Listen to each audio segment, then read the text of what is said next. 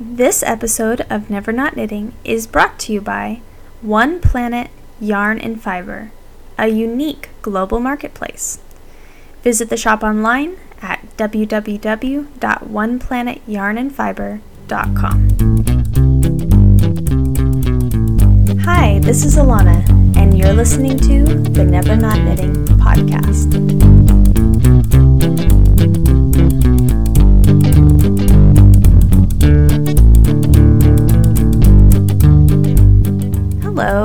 Thank you for joining me today for episode 28 of Never Not Knitting. I have a new pattern, a new review to share, a new giveaway to announce, and a new knitting story from a familiar voice. But before all of that, I would first like to announce the winner of last episode's Malabrigo drawing. Everyone who left a comment under episode 27's show notes on my blog was entered to win a skein of Malabrigo worsted from Dancing You Yarns. I randomly picked a winner from among all of the comments left, and I'm happy to announce that the winner is Anita. Congratulations! Thank you everybody for entering. And Anita, if you're listening, please get in contact with me so I can get your information and get your prize mailed out to you right away. So, with all of that being said, let's get on with today's show. I have some new knitting to report. I'm so pleased to say that I have finished the design project that I mentioned last episode. I feel more excited about this new pattern than I have ever felt in the past about another design project. I just couldn't be happier with how it all turned out. This new design is called the Cedar Leaf Shawlette, and it's something between a scarf and a shawl, and it can be worn as both. It's kind of like a tiny crescent shaped shawl with tapered ends and a plain stockinette stitch body that's curved through the use of short rows.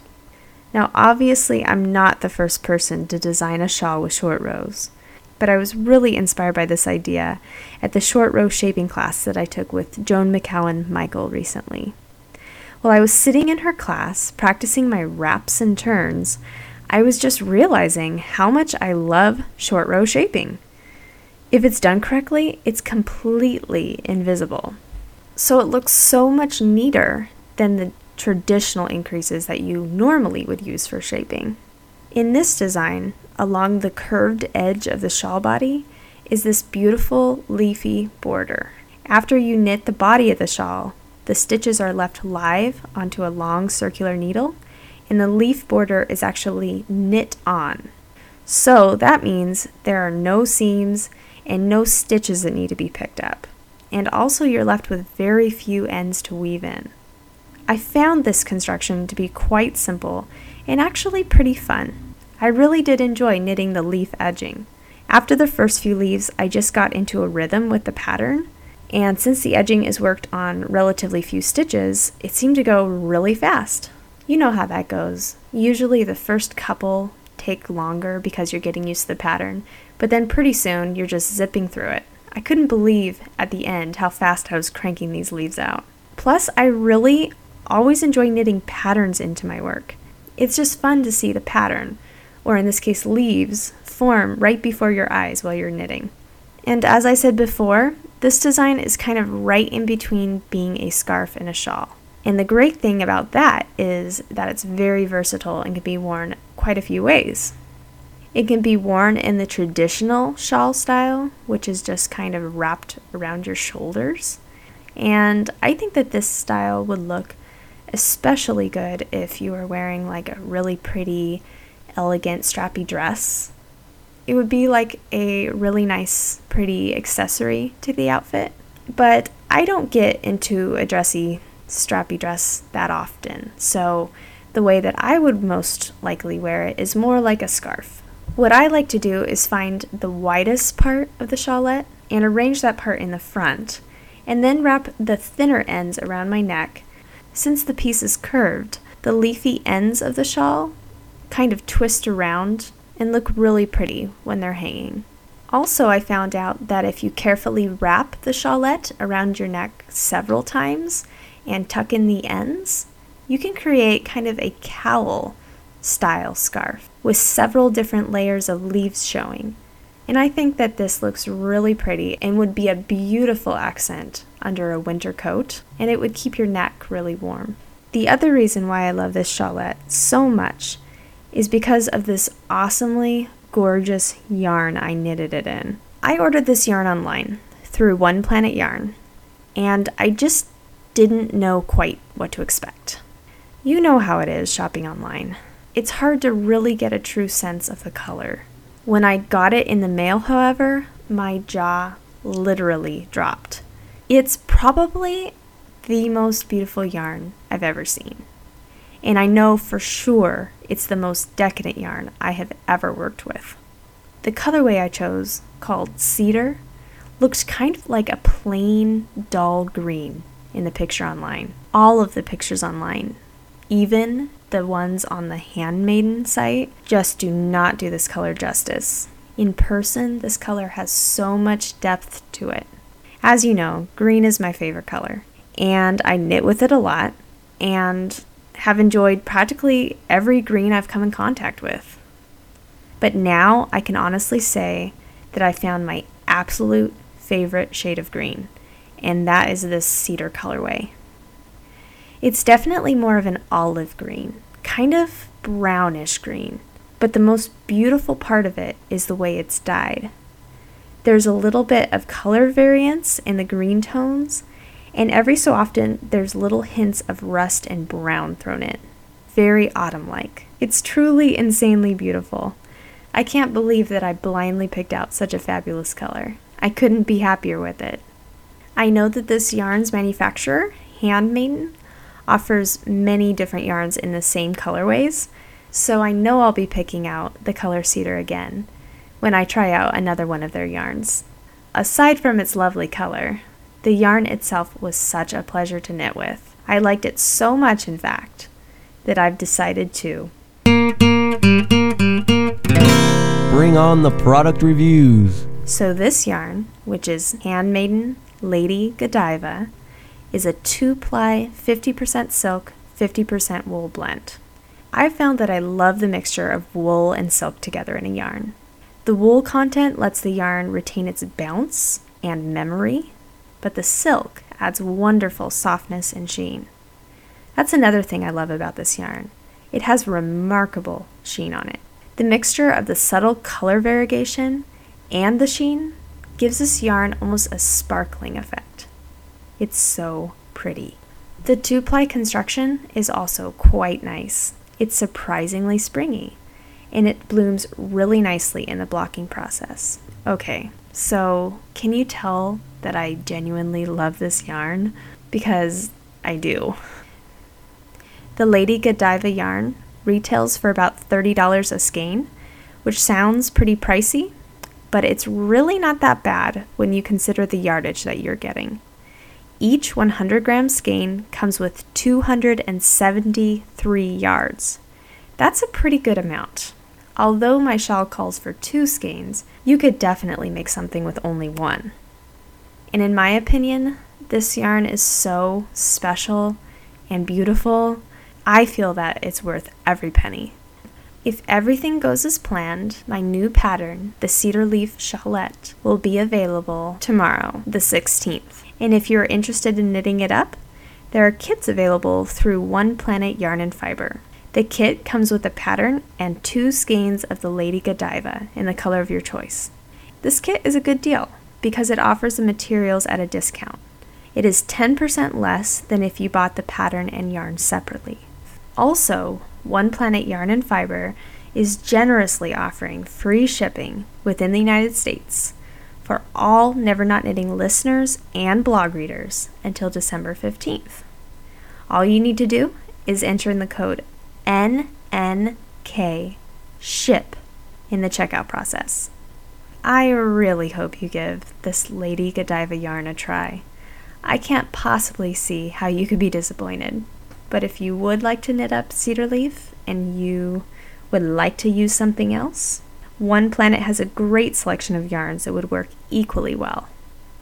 You'll just want to look for a DK weight yarn that has a lot of drape.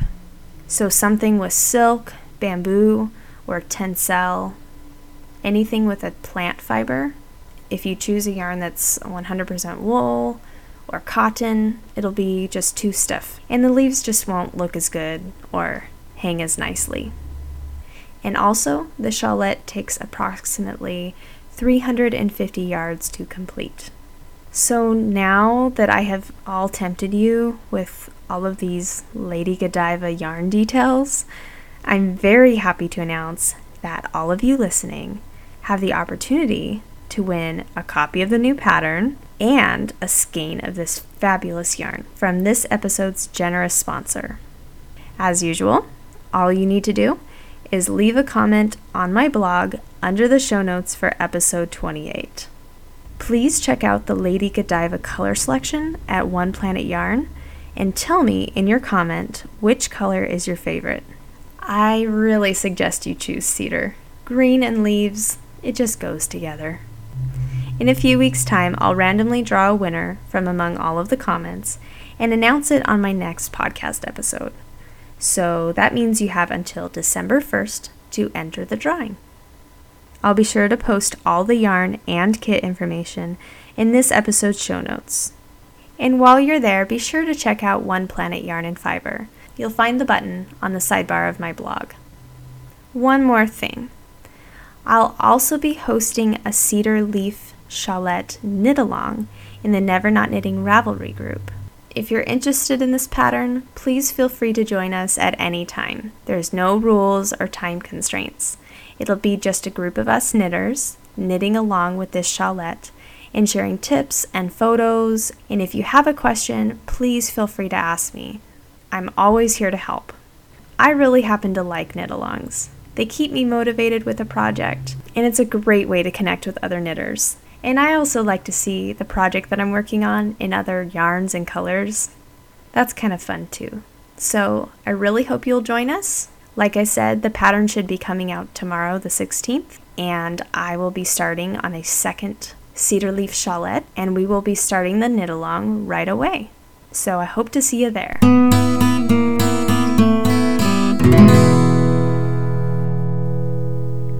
For this podcast episode, I am so happy to announce that I have yet another knitting story to share from the charming podcast listener, Nick.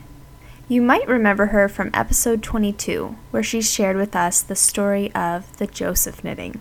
I just so enjoy her lovely Irish accent and her storytelling style, so I'm so pleased that I have the opportunity to share this story from her.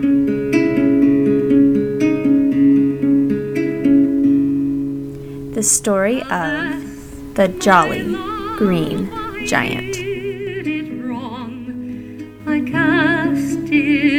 It erroneously. Forsooth, I made it way too long, and there is no hope but to rip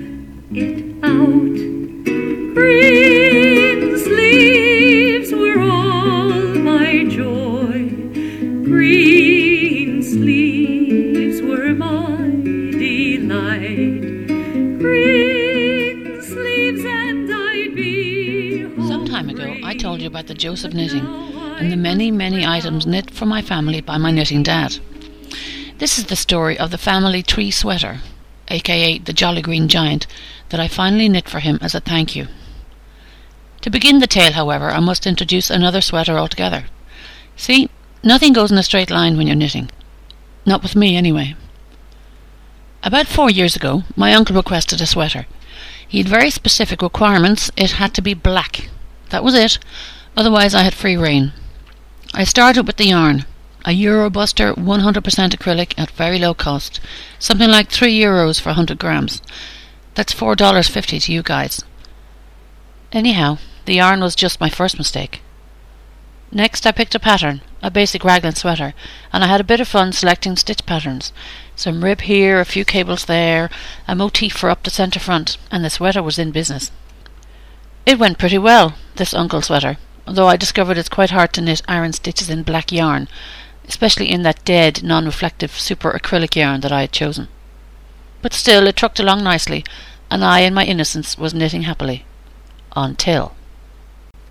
In the course of time, like with all my knitting, I showed it to my dad. Babbling on about the construction, the stitches, whether my uncle would like it or not, and suddenly, mid sentence, I had a sudden epiphany, and my blood ran cold, then hot, and then cold again. I should be knitting the sweater for my dad. I love my uncle a lot, but what on earth am I doing knitting something for him when I should be knitting for my dad? Fortunately, I can be quick on my feet when I see a big old hole opening up in front of me, so I ended that sentence with, So what kind of sweater would you like, Dad? And with that began a sweater saga that would take more than three years to complete. Of course, I finished the uncle sweater first, gifted it, received due thanks, and then turned my thoughts to the dad sweater. It was to be based on the same pattern, but in my mind this was going to be different. Typically, I was already conceiving a secret surprise. After all, it had to be really special. No ordinary sweater for my pups. So, first up, what colour? Apparently he wanted turquoise. Now, as you may know, it's almost impossible to match one person's turquoise with another person's turquoise. You say blue and I say green. So I took the precaution of finding something that matched the colour he had in mind. In this case, it was a child's colouring pencil. I took this pencil everywhere in the hopes of finding a suitable yarn. So far, so good. However, fate intervened, and one day my dad wandered into a small yarn shop and came out with a large bale of yarn and a smile on his face. Turquoise, is it? No. A vibrant, eye watering emerald green. Ironically, the same brand of yarn as before, which I had now come to hate. Equally inexpensive and equally hideous. What was an acceptable and slightly neutral acrylic in black became completely nuclear in green. This is a green to take note of, a green that is talked about, a green that is not ashamed, a green that can be seen from space.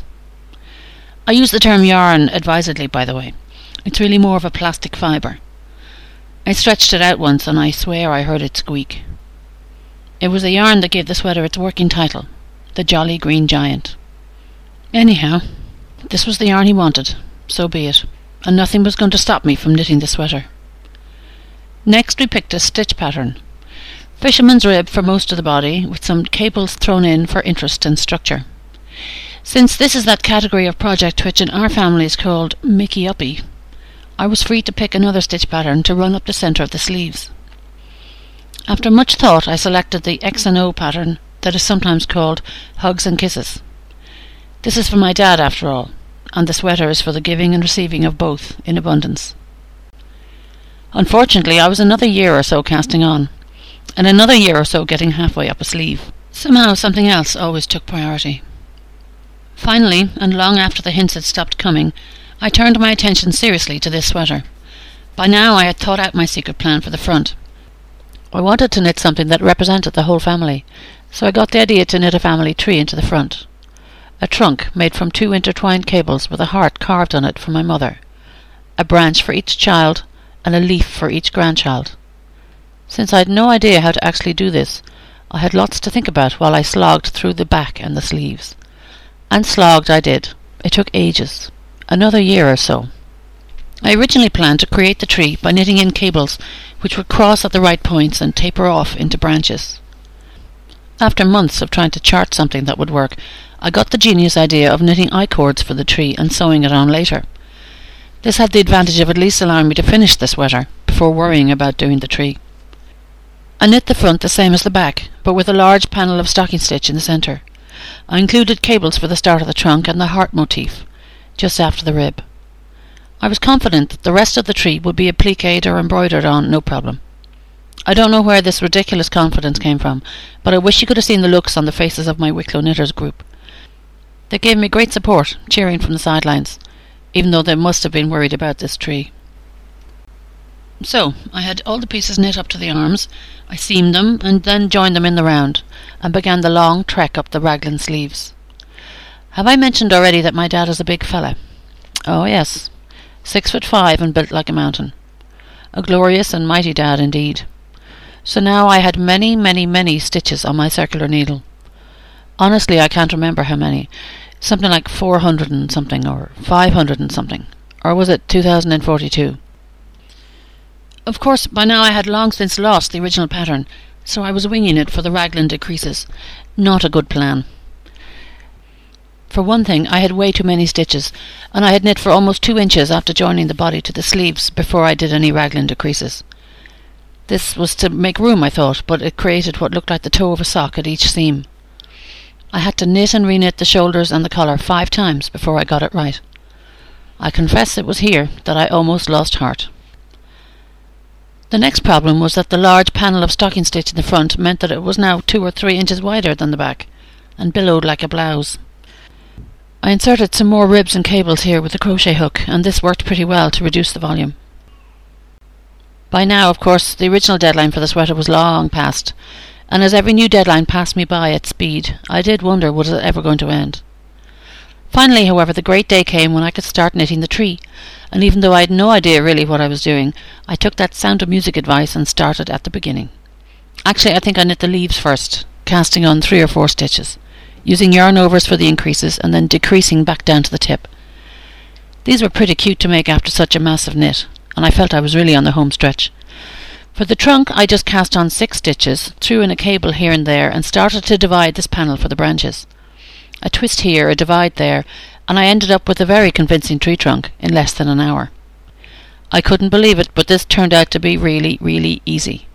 Honestly. Nervously, I laid the tree on the sweater and pinned on the leaves. Magic. I had been so worried that it would turn out looking like broccoli, but it was spectacularly convincing as a tree. Strong, tall, and mighty, just like my dad. Honestly, I think I cried a little bit. When I proudly unveiled the sweater to my family, it was all worth it. They were stunned. It's certainly unique, and my dad loves it. The funny thing is, I totally miscalculated the amount of yarn that I would need, and I've four or five balls left over. Since he doesn't want matching hat or socks, I'm just wondering, Anyone want some?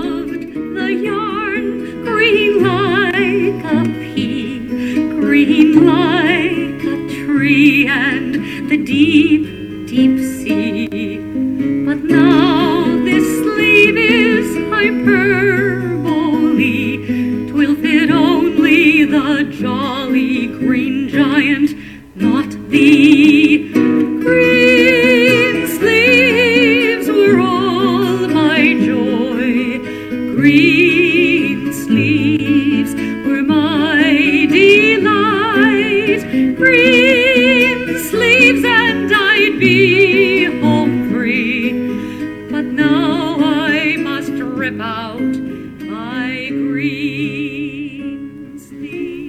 Again, Nick, for sharing that charming story. That sounds like quite a project. For those interested, Nick has posted pictures of the Jolly Green Giant sweater on her Ravelry page and also chronicled the experience on her blog.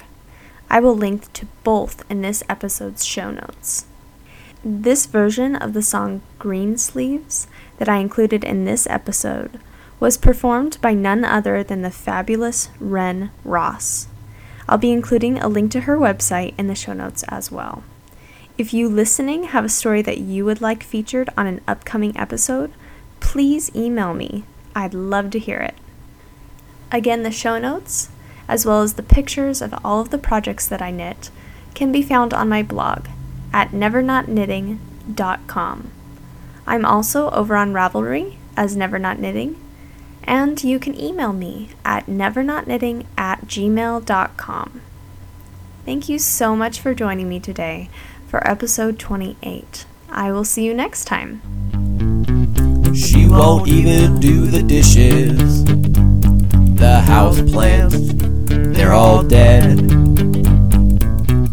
Yeah, her needles are a clicking from morning until she goes to bed.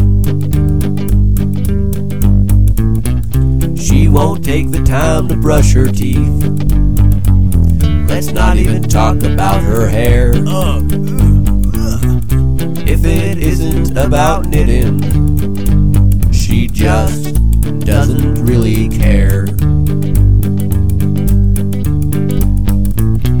She's never not knitting, and it's making her husband mad. Her husband mad. Pop ramen again. She just won't stop the stitching, and the neighbors say it really is quite sad. I don't know about her. She used to be such a sweet girl, but now she doesn't knit. Nobody has clean laundry.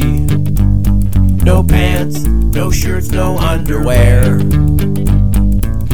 But they have closets full of sweaters and more socks than they could ever wear. There's yarn in the fridge, in the cupboards, the bathtub and pantry. It's even in the washer and dryer. That's why she can't do any laundry. I need some clothes. She's never not knitting, and it's making her husband mad. Her husband mad. I'm filing for divorce. She just won't stop her stitching, and the neighbors say it's really getting bad. She's taking pictures of socks again. Oh, poor girl. The house is burning up in flames. Call flames. 911. Her husband says, Get up, let's go. But she can't set down her project. She says, Just let me finish up this row. She's never not knitting, and it's making her husband mad. Her husband mad. She just won't stop her stitching, and well, she's losing all she had.